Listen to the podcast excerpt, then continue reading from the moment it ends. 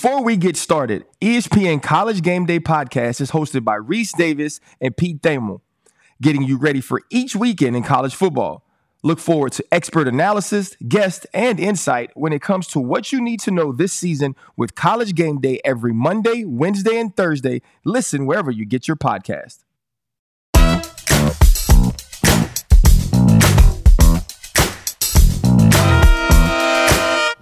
What's up, guys? Welcome to a brand new episode of DC and RC. I'm Daniel Cormier. That's my boy Ryan Clark. Ryan Clark, how you been, man? We didn't have a show last week. It's been about two weeks. I miss you, my guy. Hey man, I miss you too, brother. But hey, within those two weeks, we got to see some fights. I'm sure you got some rest before you get back on this road and working. And the season's about to start, man. So we needed a break, but we back this week to give the people what they want.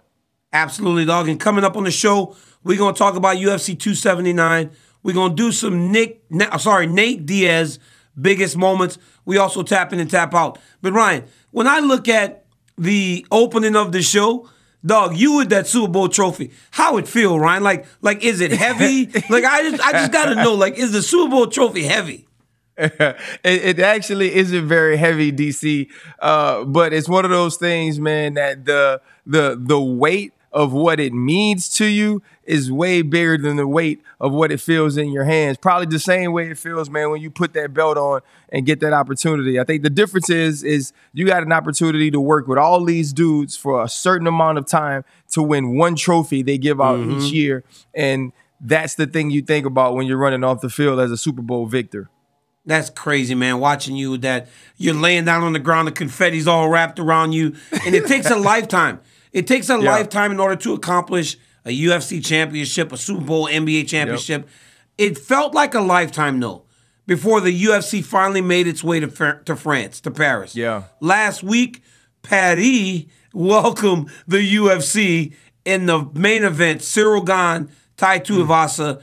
absolutely delivered. But I believe that the crowd played such a massive part in the event, feeling as successful as it did when you think back to last Saturday, Ryan, I'm not talking the fight yet.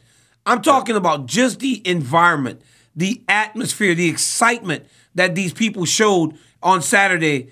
You could tell that it was a long time coming, and it was very warranted that the UFC t- out to France. You know what? I notice more than anything is the appreciation of the people who don't get to see it all the time. Whenever we go across the pond, or you're in Abu Dhabi, or obviously how, how uh, this weekend out in Paris, France, when they get an opportunity to get an event, they show Dana White, they show the UFC that this shouldn't be the only event that we mm-hmm. get. This shouldn't be the last time that you come here. And I think when you go back through the fights, no matter what fighter was walking out, no matter except for a tie to Tuivasa, obviously because he had to go get Ciryl Gane. But no matter what fighter that was walking out, you had excitement. Bruce Buffer brought brought the excitement when he was announcing each and every fight, and then you can actually see the fighters feed off of it as well in the octagon. Mm-hmm. I thought it was an awesome card just to see what those fans could bring to an event like that. You know what's crazy is like when they were doing the Paris card and it was getting announced I'm like, no chance. I never want to go overseas. I don't want to do any internationals. Bro, everybody went early. Everybody seemed to have a great time. And that's one of the places that I haven't visited. So next time they go, I may go. But the problem is, it's only the first time one time. And the first time is always much bigger yes. than anything. Because, dude, I remember the first time we went to New York City when Conor McGregor fought Eddie Alvarez. Bro, they yep. had like people on the streets with speakers out front of Madison Square. It was the most insane environment. And while the fights are still massive now at MSG, they don't quite feel the same as right. they did the first time. But ultimately, those great fights led to Tai Tuivasa versus Ciryl Gane. I watched that fight, and in that fight, Ryan, we saw Ciryl Gane fight in a way that we really hadn't seen him fight. Mm-hmm. But part of that was because of the way that Tai Tuivasa made him fight. But how much of a sniper is Ciryl Gane, dog. From the jab to the body kicks that he was just delivering to Tai over and over again, this dude looked next level. I mean, you got to think about this too, DC. When we're looking at striking matches, Ciryl Gane has ne- has has never lost one in the UFC. Obviously, we saw him lose against Francis Ngannou, but Francis made it a grappling match, match a, a, wrestling match, kept continuing to take him down. We haven't seen Ciryl Gane outclassed on his feet his entire career in the UFC. And yeah, Tai Tuivasa made him fight, which was something I wasn't expecting. I expected Ciryl to get Ciryl to get in, get out, move around, use his incredible athleticism and footwork. But we watched him fight, but he still was technical. He still was skilled. He used his range. And after a while, that became too much for Tai Tuivasa. When you look back on the fight, DC, how do you feel about C- Ciryl's wherewithal to understand that going to the body with the front kicks, going to the body with the side kicks was eventually going to earn him this win when Tai Tuivasa is headhunting the entire fight. You know what's funny about that, bro? When you say that, like Tai's my boy, right? So we make jokes about each other, but like when you see a dude like Tai with a body like that, you would imagine that's where the weak spot is, right? Like that's why they used to kick me in the stomach. Hey, bro, I was telling somebody that yesterday. I was like, man, no core. When they kick you, dog, when they kick you in the stomach, it hurts so bad.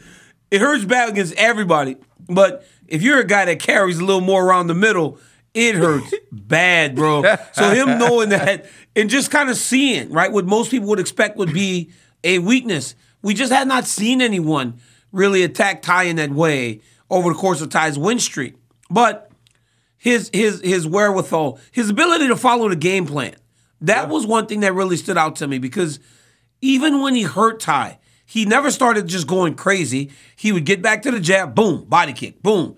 He'd get back to the jab and he'd throw the right hand. He never like just went out there and just started wasting punches trying to get to Tuivasa. He did exactly what he needed to do in order to find that finish. But I love those body kicks. But what I love most about the entire performance was when he got dropped, RC, it seemed like he got mad. The one thing we've never seen from Ciryl Gane is an angry Ciryl Gane because he was always so clean. Nobody ever could get to him. So he was able to fight relatively safe. But when he got dropped, it seemed like something clicked and he realized, wait, I'm 6'4, I'm yeah. fast, I hit hard, and I can beat this guy in just about every area of mixed martial arts in terms of the striking. So he had a realization in there, and then he just kind of overwhelmed Tuivasa. But it, it speaks to the toughness of Tai. But you could tell that as the fight kept going, that Ciryl Gane was the better fighter, and he was going to win the fight. Yeah, absolutely. I mean, you knew who the, the, the better fighter was, but when you're a guy like Tai Tuivasa, you always have a striker's chance. And so it was yep. those moments. There there were those moments where you were scared, or you saw that that Ciryl Gane had to go through some adversity, especially being dropped for the first time in the UFC. What it reminded me of was I remember watching uh, Floyd Mayweather fight Sugar Shane Mosley, and Sugar Shane caught Floyd twice early on in that fight. And, and Flo- Floyd sitting in the corner and they're talking to him, and you could tell he's not listening because he was embarrassed. He was embarrassed mm. that he mm. got caught like that. It was one of the first times we'd ever seen him in trouble from from one punch in that way, especially doing during his reign as the most popular and pound for pound best fighter in the world. And what he turned on after that moment reminded me what I saw Ciryl Gane do, right? He, he gets dropped and he doesn't shy away from contact. He doesn't feel like he has to go into a shell. He comes out and shows the champion's heart and wins that fight in, in overwhelming fashion with the TKO when you're looking at that, DC, kind of that progression, you lose to Francis Ngannou while you're the interim champ. Now you fight the hottest fighter or the hottest striker in the heavyweight division, and you put him down. You also overwhelmed uh, Derrick Lewis. Looking at Ciryl Gane now, is he one of those guys that can miss his first shot at the championship and fight his way back into contention and win it maybe sooner than later? You know, I think that he's much closer than what you thought he would be because mm-hmm. guys like Curtis Blaydes are on win streaks. We still have not seen Jon Jones make his heavyweight debut. So when Francis comes back, Ciryl Gane just had that performance. Who would be opposed to watching him fight again? Especially after seeing him fight in the way that he did. So I think he's very, very close and he recognizes that. What I don't know though is if Francis's comment last weekend kind of makes for that to be a little bit more difficult because Francis kind of no sold him. when Francis goes, it's a little bit hard to be impressed when I already beat the guy. It's almost like he kind of put him back down as people got excited about them possibly having a rematch. But I think that this guy is going to be a future champion. And I truly do believe that it's rooted in that ability to get a little bit disappointed, a little bit upset whenever he gets met when he got hit.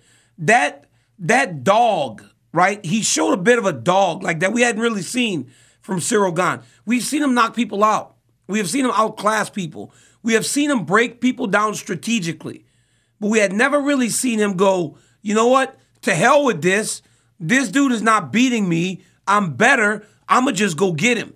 Because you got to remember, he got dropped in round two. By round three, the fight was over. And even in losing that round, or even in getting dropped in that round, by the end of round two, he was back on his stuff, Ryan. He was back on Tai right away, even though he was hurt. It was just a different Ciryl Gane, bro. It was a different, like, he it was a, he showed us a different side that we hadn't really seen from him. You know, I, and I think we're, we're talking so much about Ciryl because we got to see him fight through some adversity, but we also have to speak on his dance partner, Tai Tuivasa. You mm-hmm. know, it mm-hmm. takes two to tango. It takes two to give you the excitement and to give you the fight you've been wanting to see out of one of those fighter. And Tai's continued pressure, Tai's willingness to walk through fire or to walk through two to give one, that made Ciryl Gane fight, but also Tai's style allowed us to see how technical Ciryl Gane is as well. And so that was you know, after a while, you can see him start to overwhelm Tai, and Tai did his best to stay in there, but no one could take that type of punishment Mm-mm. from a man so big, a man so powerful, a man so technical, and continue to fight. But there was another man that fought in the co-main in Robert Whitaker who started to overwhelm Marvin Vettori too. And we saw, you know, obviously at the end of the fight, him getting his hand raised. When you think a little bit, DC, back onto what we saw out of Robert Whitaker, is it another one of those times where against the number two uh, ranked fighter in Marvin Vettori, is another one of those times where Robert Whitaker shows us he's championship class. It's just that right now Israel Adesanya holds the belt. You know, I think Robert Whitaker is so clearly ahead of everyone else. When you put him in there, he's gonna just keep winning. And that is where the problem lies in the middleweight division because you have a clear number one and you have a clear number two.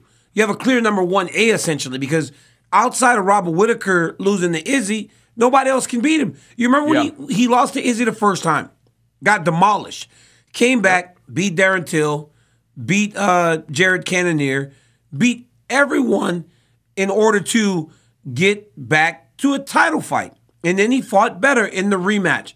But the reality is, he's just starting it once again, where everybody else outside of Adesanya, he just figures them out, and then eventually he breaks them down, and then you find him winning just as he did, RC, when he had the championship.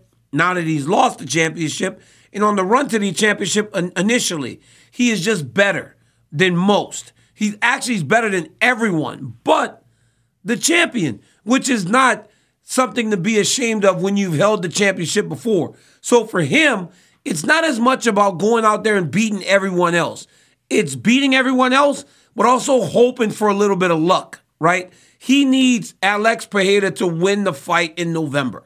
It's not about getting back to Izzy. He needs change at the top because he doesn't seem to have the style to really deal with Adesanya's length. That's his issue. His issue with Adesanya is Adesanya's too tall in the style makes it difficult for him. But he'll beat everyone else. And it feels like he's going to continue to beat everyone else because RC, I, I like Marvin Vettori, and he gets a bit upset at times, but that was not a competitive fight. You could no. tell Robert Whitaker was the better fighter.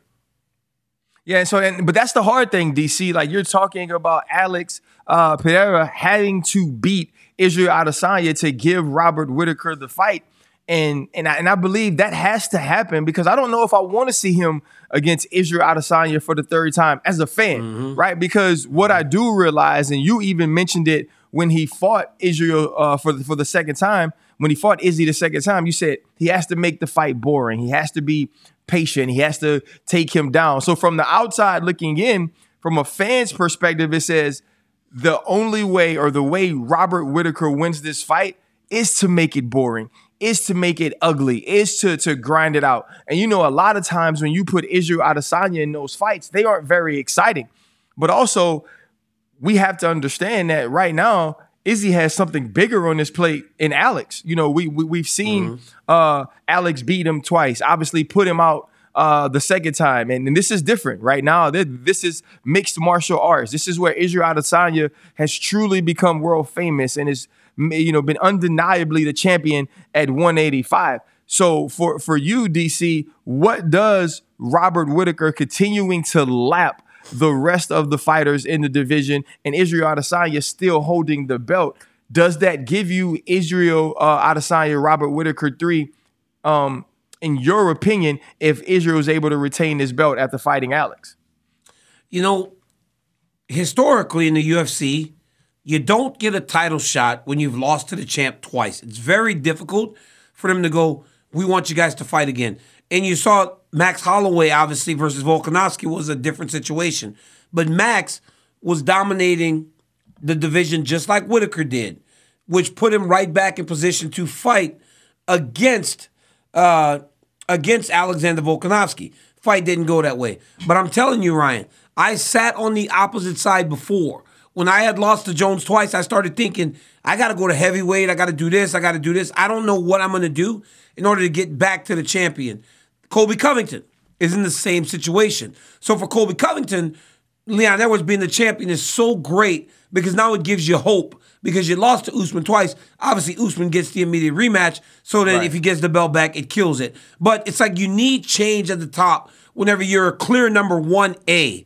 When you just can't get past the champ, and I think that's what Whitaker uh, needs. He needs something different to happen at middleweight, something very definitive. So if Pereira mm-hmm. goes out there and he starches Izzy, right. then maybe you start going, eh, well, maybe Izzy can not fight him right back. Because right. if you remember, uh, Jose Aldo got knocked out so clearly that they moved on.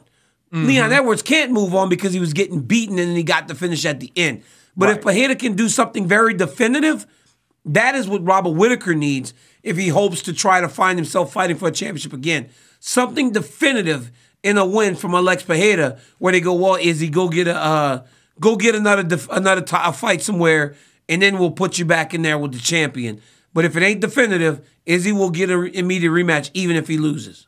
Yeah, and, and I, I, agree with that. And that's the thing. One, Israel Adesanya has earned that immediate rematch with the way that he's controlled – the the middleweight division. Obviously, only loss in the UFC or in MMA is to Jan Blachowicz when he moved up to 205. But you know, speaking of a guy that may one day be a middleweight, let's look a little bit forward to UFC 279, where we get Khamzat Chimaev against Nathan Diaz, and you know. To some people, this may be a surprise match, DC, but I think there was yeah. RC and the Pivot podcast that showed y'all long ago oh. that this oh. fight was in the making. and I don't know why people don't listen to me. Oh, RC is a casual. He's outside. How am I casual? How am I outside when I gave you this fight months ago? When I was sitting there with the matchmaker, with the man, Dana White, and I said, hey guys, this is gonna happen. And so we finally get to it. We get to see Khamzat match Nate Diaz, DC. When you look at this fight, which seems like a total mismatch, how do you see this playing out? Well, first off, this is why I love my job, RC, because you can't ask me like how it's going to play out because then it would border on the line of making a prediction, and I can't do that because I have to call the fight. So, like, hey, you're like such a like politician. I said, RC, RC, you remember when I said I am Sweden? You go, no, Switzerland. So, hey, I am Switzerland once again, where I don't have to make a pick. You're like, no, DC, it's not Sweden. It's it's Switzerland. it's not Sweden. No one cares about Sweden. um, so is there is, is there a path to victory for NATO? And, and if there is a path to victory for him, what would that be? That borders on the line of a prediction, but uh, I will venture into that area just a little bit. How it's okay? I'll move into the area of coach. Okay, of coach. If I'm Nathan Diaz's coach, I'm saying let's get this fight to the ground. Let's look for submissions because Nate can box with anyone, but I feel like the power might be a bit of a problem for Nate because Chimaev is really big. And bro, last year in Abu Dhabi when he grabbed me and we started wrestling a little bit, I was like, this dude is strong. For a middleweight, he's so strong and so big. Or for a welterweight, they're fighting at welterweight. He's so big and strong. So for me, if I'm Team Diaz, I'm trying to get this fight to the ground or I'm looking for submissions the moment I go down. Maybe time a guillotine when Chimaev goes in for a shot. But um, it, it's one of those situations where I believe that Nate has to go find his spots to give himself a chance because he can beat you from the boxing. Nate can box anyone, but the impact and the strikes will belong to Chimaev, in my opinion. Yeah, see, and that's the thing, right? Obviously, we know that Nate Diaz doesn't mind standing on his feet with any fighter inside the octagon, but we've watched Hamzat Chimaev, who we know has one punch knockout power and also staying toe to toe with Gilbert Burns in a barn burner, um, you know, a few months ago. And so I think when you look at this fight, many are coming in as this is the Hamzat, Hamzat Chimaev setup fight and the Nathan D- Diaz farewell fight. And, and, they, they believe that it won't be competitive. And that's the reason that you make it on Nate's way out and Hamzat's way up. And so for for me, I'm looking for that Nate Diaz moment though. The the the, the Leon Edwards, you know, punch in the fifth round and the yeah, I got you and I'm not following up on it. Or, you know, the the the Conor McGregor uh rear naked choke. Can Nathan Diaz find that moment that excites us one last time? And, and uh, to me, that's why you truly tune in and listening to you talk about searching for submissions. Could you imagine if Nate oh. Diaz submits oh. Hamzat Chimaev? Bro. And the the what it says about Nate and, and then what do you do with Hamzat going forward? Ryan, Ryan, you remember how crazy we went when when when Julianna beat Amanda Nunes? Yes. I believe that the reaction of if Nate submits this dude, it would be like on par with that.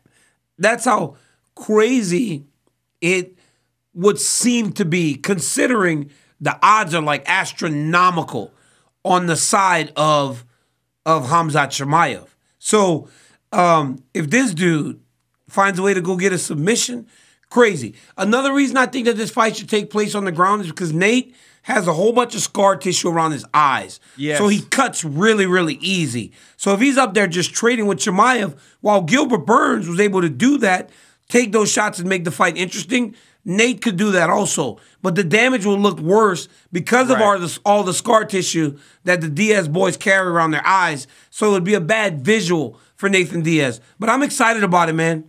I'm excited to watch Nathan Diaz fight, as I always am, because he's a good dude. He, he's a cool he's a cool dude, and he fights with all of himself every time he goes in there. Yeah, listen, the one thing we know about Nate Diaz is that he's not scared, and we actually may see the Stockton slap at some point, which everybody loves. But Hamzat Chimaev, he said he ain't really playing that. Brett Okamoto sat down with him, and here's what he had to say is going to happen if Nate does try to slap him. What will happen if in the first 30 seconds of this fight, Nate Diaz slaps you across the face? What will your reaction be? I'll slap back. What are you gonna do? what if you get slapped? It's it's fight. It can happen. Everything. Yeah, maybe I could do like record with the slaps. You know, take him down. I just hold the arm, slap, slap, slap, hundred slap, one one minute. Yeah. record. You know hey, DC, these dudes, bro, they say anything. He's like, just slap, slap, slap. I, I, am actually looking forward to when Nate Diaz at least attempts to slap Hamzat Chimaev. But thinking about Hamzat DC and his kind of meteoric rise, uh, probably since um, COVID, what does this fight do for him and what does it mean for him? Or is this him taking a chance on fighting Nathan Diaz? Oh man, you see, Ryan, that's one of the issues. And I, I posed this question the other day. You know, I did I, on my YouTube. I like, what is this for? Like, what is this fight for for Hamzat Chimaev? I don't quite get it because when you look at it, it doesn't seem like this win would get him closer to a title fight. Because I believe that the win that got him close to a title fight was the Gilbert Burns fight, and the only fight to win that gets you closer than that is to go beat Colby Covington. So you right. ask like what does a win over Nathan Diaz does? I think it's legacy. It's just a legacy win and an opportunity to go and get a big name on your on your uh, resume, to get another scalp, collect a scalp uh, of a, a legend, and say that I dominated this guy. Because I don't believe that the win puts him any closer, especially now that Usman will fight Leon Edwards a third time. So I believe this is just a pride one, man. This is one. To, this is just one to get some money in the bank and one to really just collect that scalp. I really feel that. You know, you know, for me, th- this feels like a, a BMF fight, right? This feels Yeah. like a fight. Uh, okay, like he, we are, we're almost propping him or or pedestaling him up as the next gangster, and he keeps talking about it. Yeah, you say you're a gangster, like I'm a gangster too, and obviously Yeah. it's different because I feel like we relate a little better to to, to the Stockton thing to, to him to Nate being mm-hmm. from America and it and it seeming like Sons of Anarchy and all of those different things. But the way Hamzat Chimaev has fought makes him for for people like us who get it, it makes him a gangster too. And I think that's what we are doing with this fight, right? Saying that Hamzat Chimaev is technical in his grappling. He is a fierce striker, but he has it here and here to be able to be inside the octagon with a guy like Nate Diaz. And and and that's what we get from this fight. But DC, if if he wins, does he get the championship or does he get the opportunity no matter what happens in the next Leon Kamaru Usman fight? You know, you know, Or do honestly, you or, or do you see him will- moving up, DC? I think he will, Ryan. Like, I just know that the fight's so far away, right? That they're not going to happen. Usman versus Masvidal is not happening right now. It's going to be a little Usman, bit. uh, Masvidal or Usman- Leon Edwards? Oh, I'm sorry. Usman versus Leon Edwards isn't happening right now. It's still going to be a little bit. So I think that because he's fighting so close to when they fought, he's got time to get another one in. So I don't Okay. question whether or not if they give him the right matchup, this guy will fight again. But he is deserving of a championship fight. Hell, Jorge Masvidal got his title fight off of beating Nathan Diaz in Right. the BMF championship fight. So you you have to uh, take everything into consideration, but I don't know what it does. But Hamzat says if they want to do it, for me, no problem. I'm going to take some other fight and we'll see what's happening. Eh, eh, to my point, right? He'll just fight again. But he is deserving, Ryan. When you beat Gilbert Burns, you're undefeated. You've looked like he's looked. He is deserving. And even if he fought at middleweight, it would be very, very refreshing to add another high level talent to a talent rich division like we have at 185. But honestly, when you think about UFC 279, for all that Hamza Chimaev is, Nate Diaz still carries the flag for that event. It's Yeah. still the Nathan Diaz show. And a lot of Right. that came from the rub he got from Conor McGregor. So it got us to thinking. Give us our three top Nathan Diaz moments, RC, and I'll let you go first. So my my my, my- three top Nathan uh, Diaz moments. Uh, I'm gonna start with the the Leon Edwards punch in the fifth round, and, and here's why.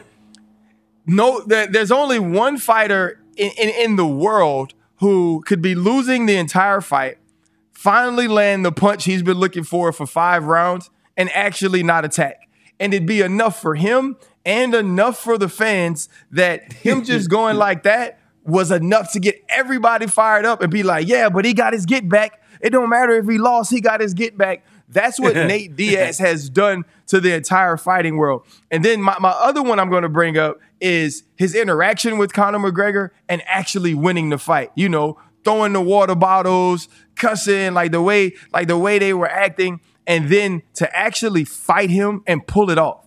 To be down early for Conor to be wailing on him, winning in the striking, him blo- bloodied, bruised, and to find a way to tap out Conor McGregor at the height of Conor McGregor, I thought was just, I thought it was amazing, and I thought it was so Diaz for him to say that he wasn't surprised. And that number one for me is going to be our introduction to Nate Diaz in the TUF house, right? Take, taking off mm-hmm. his shirt inside the house, ready to go at any second, but then showing amazing jujitsu and winning fight after fight after fight until becoming the ultimate fighting champion. I think that was one of those moments where it's like it might not look a certain way, it might not sound a certain way, it might not present a certain way, but when you get a guy that's a real dog inside the octagon, he's going to show you how to win. And that's what Nate Diaz has done throughout his career. This podcast is proud to be supported by Jets Pizza, the number one pick in Detroit style pizza. Why? It's simple. Jets is better. With the thickest, crispiest, cheesiest Detroit style pizza in the country, there's no competition. Right now, get $5 off any eight corner pizza with code 8SAVE. That's the number eight, S A V E. Go to jetspizza.com to learn more and find a location near you.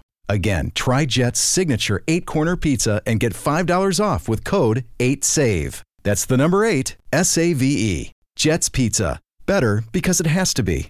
Hi, it's Mike Greenberg letting you know ESPN Bet is ready to take you through all the biggest sports moments this spring. The official sportsbook of ESPN has exclusive offers and markets from Scott Van Pelt, Stephen A. Smith, and me, plus many more. From the playoff intensity to finally getting out to the ballpark, there's no better time for sports fans. Sign up today. New users get a bet reset up to $1,000 in bonus bets if your first bet doesn't win. Download ESPN Bet today. What a play! Must be 21 plus and present in select states. Gambling problem? Call 1 800 Gambler. Terms and conditions apply. See app for details. Yeah, Nate Diaz is fun, but I got a question for you before I move into my top three. Uh, how big is your yard? Because we've been going for like 45 minutes and the guy's Oh. still cutting one patch of grass in your backyard. Like, how big is your yard, dog? Like, what is going on? Hey, first off, it's five acres. But the, the Oh. thing is, for some reason, they just want to cut right here by the window the entire time. Like, it's a lot of yard to cut, bro. It's built like a pie, about a slice of pie. And he's like the Oh, only slice that matters is the one right outside of DC and RC. My bad, man. Dog, let me tell you, I'm moving back to Louisiana because if you get 15,000 square feet and five acres, my goodness, come on, Come on man. back, brother. I gotta go home. All right, guys. So here are my top three Nathan Diaz moments. One, when Nate Diaz beat Michael Johnson in Florida, and got it, Mike Joe Rogan goes, Nate, it's been a while, years. Even back in 2015, Ryan, Nate was taking breaks, and Nate grabs Mike, goes, F that. Conor McGregor, you taking everything that I work for. I'm gonna fight you. beep, beep, beep. The entire the entire post-fight interview, dog, was just like beep, beep, beep. And it was on network television. It was tremendous because Nate just went nuts. He went nuts, bro. Just so Nathan Diaz. Number two, winning the Ultimate Fighter. I agree with you because it was our our introduction to Nate Diaz. He was he was just a different dude, and he he like you said, ready to fight at any moment. But when he went into the octagon, he was very limited in his skills. You knew what he could do, but he was tough enough to implement those skills and ultimately win the competition. And last, fighting Conor McGregor on short notice, but beating Conor McGregor on short notice. I think that was, yeah, submitting him on short notice. Because I remember when they they announced that it was going to be those two, and Conor told him something to the effect of, "He's such a gangster. He throws up gang signs with the left hand, all the while doing balloons for the children with his right hand." And Nate was cussing at him, screaming at him, throwing stuff at him. It was crazy, bro. The build in such a short period of time seemed like those guys were on par to fight for months. So Nate Diaz, from that call out after the Michael Johnson fight, when he was not in contention for a fight of that magnitude, he wasn't supposed to be a guy that was on that radar. Ultimately, he talked himself into that fight by doing that because when they were looking for an opponent, they go, "Hey, remember what Nate Diaz said back in Orlando a couple years ago? Let's do the McGregor fight, right? Or let, let let's go make that fight." Ended up being two of the best fights we've seen in a long time. But there are a ton of Nathan Diaz moments, and when a guy has 15 post-fight bonuses, Nate Diaz has over 750 grand in post-fight bonuses. He's in fun fights, and he will forever be remembered inside the octagon for everything that he did. He was he was tremendous. It does not matter what happens this weekend. And as you said, him pointing to Leon Edwards was enough to essentially he won. He actually won. He got his get back. He got his. hey, that's it. Hey, it's like back in the like back in the gap, man. Back in the day when we when you would fight in the street or whatever it was, and you might take a L. You be like, nah, man, I gotta get my get back. And what that means is like at some point, I need a moment to feel like I have taken something of the other person's too. And that's Yep, what Nate yep. Diaz did. I think the the the thing that makes uh, Nathan Diaz and, and even his brother to a certain extent uh, kind of unicorns of of the game is they were they weren't you know Nate wasn't a champion. Uh, he got opportunities to to fight people who, who were, but he wasn't a champion. And he created this alter ego that also created a different way of UFC matchmaking that you knew he could headline a card like like we're seeing um, in UFC 279. You knew that he would bring eyeballs to the screen and he would bring money to the pay-per-views. And so for Nathan Diaz to have created that that sort of caricature uh, of himself that now people almost idolize in the UFC and in the MMA world and are I think starting to try to be that no, I may not be able to be the champion, but I can be exciting, I can be controversial, and I can make people watch. And that's why we're going to get UFC 279. And here, let's look at some of the other fights uh, that we'll have um, for the weekend. And I think the the big one is now seeing Tony Ferguson uh, move back up to to welterweight to fight Lee. Obviously, we have uh, Chiasson and Aldana, Walker, uh, Cutelaba, and uh, we get to see Kevin Holland, our favorite uh, black Batman, get another opportunity to step into the octagon. But DC, Tony Ferguson has has been on the slide. We haven't seen the vintage boogeyman in a very long time. What are you looking to see from him this weekend that says yes, Tony should continue stepping into the octagon? Some positives, right? Some positives because with Charles Oliveira, there weren't many positives. With Justin Gaethje, there were no positives. Even in the Beneil Dariush fight, there were no positives. But against Michael Chandler, he hurt him, right? So, okay, there's something. He still can hit really hard. And as they've said for a long time, power is the last thing to go when you're dealing with these longtime veterans. So I want to see something positive. I want to see something change, some changes that he has made since he has been to Jackson's gym, Jackson Wink down in um, Albuquerque. So I want to see something different. Here's the issue for me. When you get knocked out by at 155 by Michael Chandler, when you get knocked out or TKO'd at 155 by Justin Gaethje, when you get dominated by Beneil and uh, Beneil and Charles Oliveira at 155, it would not seem like going up to welterweight would be the move. But if there is a guy that can let go of the past and everything that happened prior to go and try to make a statement, it is Tony Ferguson. But in Li Jingliang, this guy is tough. He hits hard, and this is a very difficult matchup in his first time fighting at welterweight in a long time. So, while I'm looking for something positive, I don't expect all that much as of right now. He's gonna have to show me something. Yeah, and I think that's the that's the thing for for Tony Ferguson is all of those things did happen at 155, and I fought some of the top guys, and I've lost to so many of them. Maybe a move up gives me gives me a fresh opponent, gives me another opportunity to do something different. Someone that hasn't been studying me at this weight class for an extended period of time, and we all want to see the old Tony Ferguson, but sometimes you just get the old Tony Ferguson. And I think mm. that's the mm. very difficult point is us realizing when we don't have it anymore. And I think mm. what- what you said was so powerful about the fact that the power is the last thing to go. Like I remember in my second to last game, you know, I was fired up. We were playing the Eagles. I had 20 something tackles.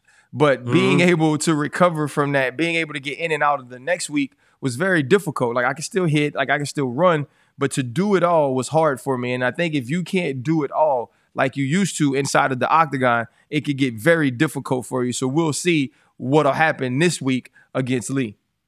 RC, so when you were making that determination, right? We we spoke about retirement a little bit on the show prior, but you, you still like, even though you can still run, even though you can still hit, even though I can still punch, and even though I can still kick, I can still train a little bit. You gotta kind of know, right? Yep. Because Tony Ferguson has to understand that the reflexes are probably a little bit slower. His movements are a little bit slower. So when you were doing that, Ryan, like you said that crawling up the stairs was ultimately what made the determination. But like, what do you think it'll take for a guy like Tony? Because whereas we seem very uh, cognizant of ourselves, we know we recognize the situation. Tony thinks differently, and that's what made him great. Tony's ability to just let go of everything makes him great. But what do you think it'll take for him to go, you know what, man, I just ain't got it no more? Because You know he's been the- getting beaten overall and he's getting knocked out. So you would think that that would be enough to tell him, but he doesn't seem to want to be done with it. You know, you know what happens, DC, and this is the this is like the equation I, I, I use. For me, it wasn't necessarily can I do it at all. For me, it was the reward of game time, the reward of doing what I've always loved to do wasn't worth the preparation, right? What I had mm. to go through throughout the week, or what you know fighters may have to go through throughout fight fight camp when you get inside that octagon or when you get on that field, it's no longer worth what it takes to get out there. See, to me, what was happening on Sunday or Monday night or whenever we was playing wasn't worth what I had to do the rest of the week, the things I had to drag mm-hmm. myself through. And when it got to that for me, I was like, okay, that's a problem. Because you have to love to train. You have to love to prepare. You have to love to fight through the injuries. And if you don't, you actually can't be good at your job. And so when it started to me being like, you know what, man, like I don't feel like doing treatment tonight. I don't feel like going get stressed. I don't feel like doing this. Like this isn't working for me. I don't like limping down the stairs on Saturdays. When those things happen and I couldn't enjoy in the fulfillment of pushing through and playing, I knew that was it for me. And it was time for me to tap out. But speaking of tapping out, DC, right now we got to jump into our favorite segment of the day. It's tap in or tap out. We got Jake back on the God mic, fresh from Italy. He's probably sitting somewhere with his pinky up holding his microphone. That's right. Good to be back. All right, guys. Darren Till had an interesting take on Leon's first title defense. He tweeted, "Edwards versus Masvidal in England is bigger than Edwards versus Usman in England, in his opinion." So, RC, tap in or tap out on Darren Till's take regarding Leon Edwards. so this is what's crazy. I tap out on the take in the sense that I, in the sense that Kamaru Usman deserves the next chance, right? But here's what I'm tapping in on. Masvidal Edwards would 100% be a bigger ticket, a bigger fight, and more intriguing, at least in the lead up, than Kamaru Usman, Leon Edwards. We're talking about going back to give this man a fight on his home turf against a dude that three pieced him, right? Unknowingly backstage. Hell yeah, that's the fight to that that's the fight that is way more exciting to me than seeing Kamaru Usman, Leon Edwards do it again in England. I'm just saying. I don't know what you think, DC. That's what I feel. I, I actually agree with you. I tap in that it's the bigger fight.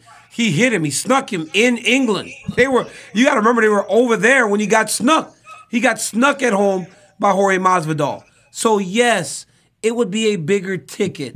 Unfortunately, it's not the right fight because ultimately, RC, it's got to be merit. And losing three fights in a row doesn't warrant a championship fight. And it's not like Usman versus Edwards is gonna bomb. Right. So it's gonna be a massive fight too. But will it reach the level of Masvidal Edwards? I don't think so. But we also got to really remember that um we've seen Jorge lose quite a bit recently. So the Yeah. intrigue of that fight back in 19 isn't the same that it is today. Jake. I agree. Right, guys, last week news came out that Jake Paul and former UFC legend Anderson Silva are expected to face off in a boxing match later this year. So, DC, tap in or tap out on this Paul versus Silva potential bout. I tap in. I tap in because for whatever people think of Anderson's age, this would be the most difficult fight that Jake Paul has taken because Yes. everything that Jake Paul has done, and he has done some good stuff, beating Tyron twice, Ben Askren, and my God, Nate Robinson. What he did to poor hmm. Nate Robinson. I hmm. mean, what he has done has been tremendous, but nothing, nothing equates to what Anderson did in beating Julio Cesar Chavez Jr. If you could be the guy that's been his entire life around boxing over the course of an entire fight, you are real in the game. And I believe that Anderson's his mind for fighting, his ability to still implement things would be very difficult for Jake Paul. And guess what, Ryan? I can choose here. And if those two fight, I pick Anderson Silva to beat Jake Paul, even at his age right now.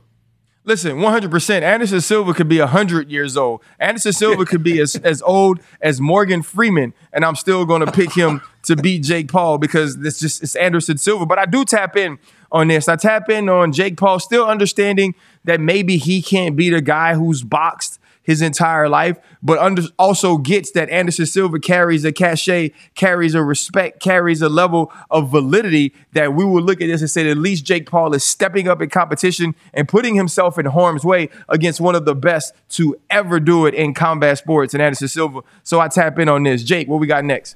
Over the weekend, video surfaced of Facebook founder Mark Zuckerberg mixing it up with a training partner ahead of his training partner's fight. It caught the eye of some of UFC's biggest names like Conor McGregor, Joe Rogan, and Sean O'Malley. So, RC, tap in or tap out on Zuckerberg's fighting skills. Listen, Zuckerberg got a little bit with him. And other thing is this too, man. If I'm a billionaire, I'm pretty sure no matter who my training partner is, he ain't trying to put me to sleep. But I do tap in on him getting in there. I tap in on him getting active. And you never know who's going to be upset about Facebook's new changes that might want to put hands on him. So you always got to be prepared. I tap in. I think everybody should do some sort of martial art. I really do. I think that is so good for you. I think it, it really helps you with everything that you're doing. I tap in. I'm glad that Zuckerberg's training. I'm glad that Zuckerberg's Zuckerberg is learning, and I believe that there's a lot of benefit to it. All right, guys, one more. Last Thursday on First Take, the panel was asked who will win NFL MVP this season. Take a listen to the former NFL linebacker Bart Scott's answer. Way to go out on a limb, Stephen A. Um, that will be um, Jameis Winston. Wait, did you just say did you just say James Really? Winston for MVP this season? Okay. And, and, and Saints for the Why Super are you looking like that? All like Because I, I I, got I, this. picked the Saints for the Super Bowl. Michael Thomas, he gonna throw for about. James gonna throw. He might lead the league in passing. When you think about Olave, Yeah, he might lead the think- league in interceptions too. Uh-huh. He's done it. I mean, You know he did throw for smiling right 5,109 yards and 30 interceptions. He did do that once before. He could do both. All right. DC, tap in or tap out on not only Jameis Winston as MVP, but the Saints making the Super Bowl. Oh, oh I love. Think Bart Scott is my favorite online person, uh, on air personality. Now, guy, hey, Bart Scott, I love you, man. It's finally somebody go up there with some sense because I see Ryan Clark up there trying to be smart, Stephen A. trying to be smart. Everybody want to be so smart. Sometimes you got to just have common sense, and Bart Scott has common sense. Yes. Jameis Winston's winning the MVP and the Saints are going to the Super Bowl. We gonna hoot that and we gonna march all the way to the Super Bowl. So yes, and Bart Scott, you have a you have a permanent seat at the table at my house for dinner. Whatever you need, my friend, let your boy know. Yes, I believe I agree with Bart Scott. Ryan. Listen, Here's what it I, is. I, I, I do not tap out on the fact that the Saints can be in the Super Bowl and are Super Bowl contenders. They're not going to give Jameis Winston the MVP.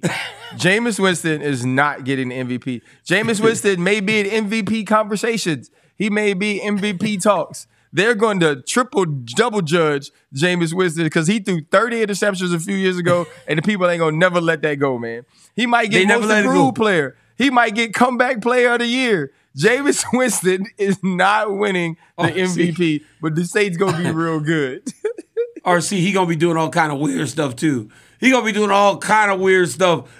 hey, I tell you what, DC. Here's what I need to know though, man. Now that the show is ending, you got to give me and Yonk somewhere to eat in Stillwater, bro. Jordan Oh, and look. Arizona State plays against Oklahoma State this weekend. I'm gonna be in town. You know why I'm wearing it? Because I knew, hey, I knew dead man walking. Y'all was sentenced. Hey, this ain't Jordan wasn't coming. Jordan wasn't coming, so I wanted you to look for the sentencing. Your sentencing, your death day, Arizona State football is Saturday down in Stillwater. Because once you hit cowboy country, DC. boy, we about to put it on these dudes. We threw up DC, 60 last I weekend. We threw 60 up last weekend. I need you to tell me where I could go and say, "Hey, Daniel Cormier is my friend and my co-host. Where's the free stuff? Where can Hey, I go get taken care of?" You could, you could, but the moment you walking down, putting out an all points bulletin, charge him double, charge him double the moment Hey. he's still water. I'm sending you to the worst restaurant in town. hey, what type of friend are you? You know what? You're the type of guy. You're a Dominick Cruz type guy. I see who Oh. you are now, bro.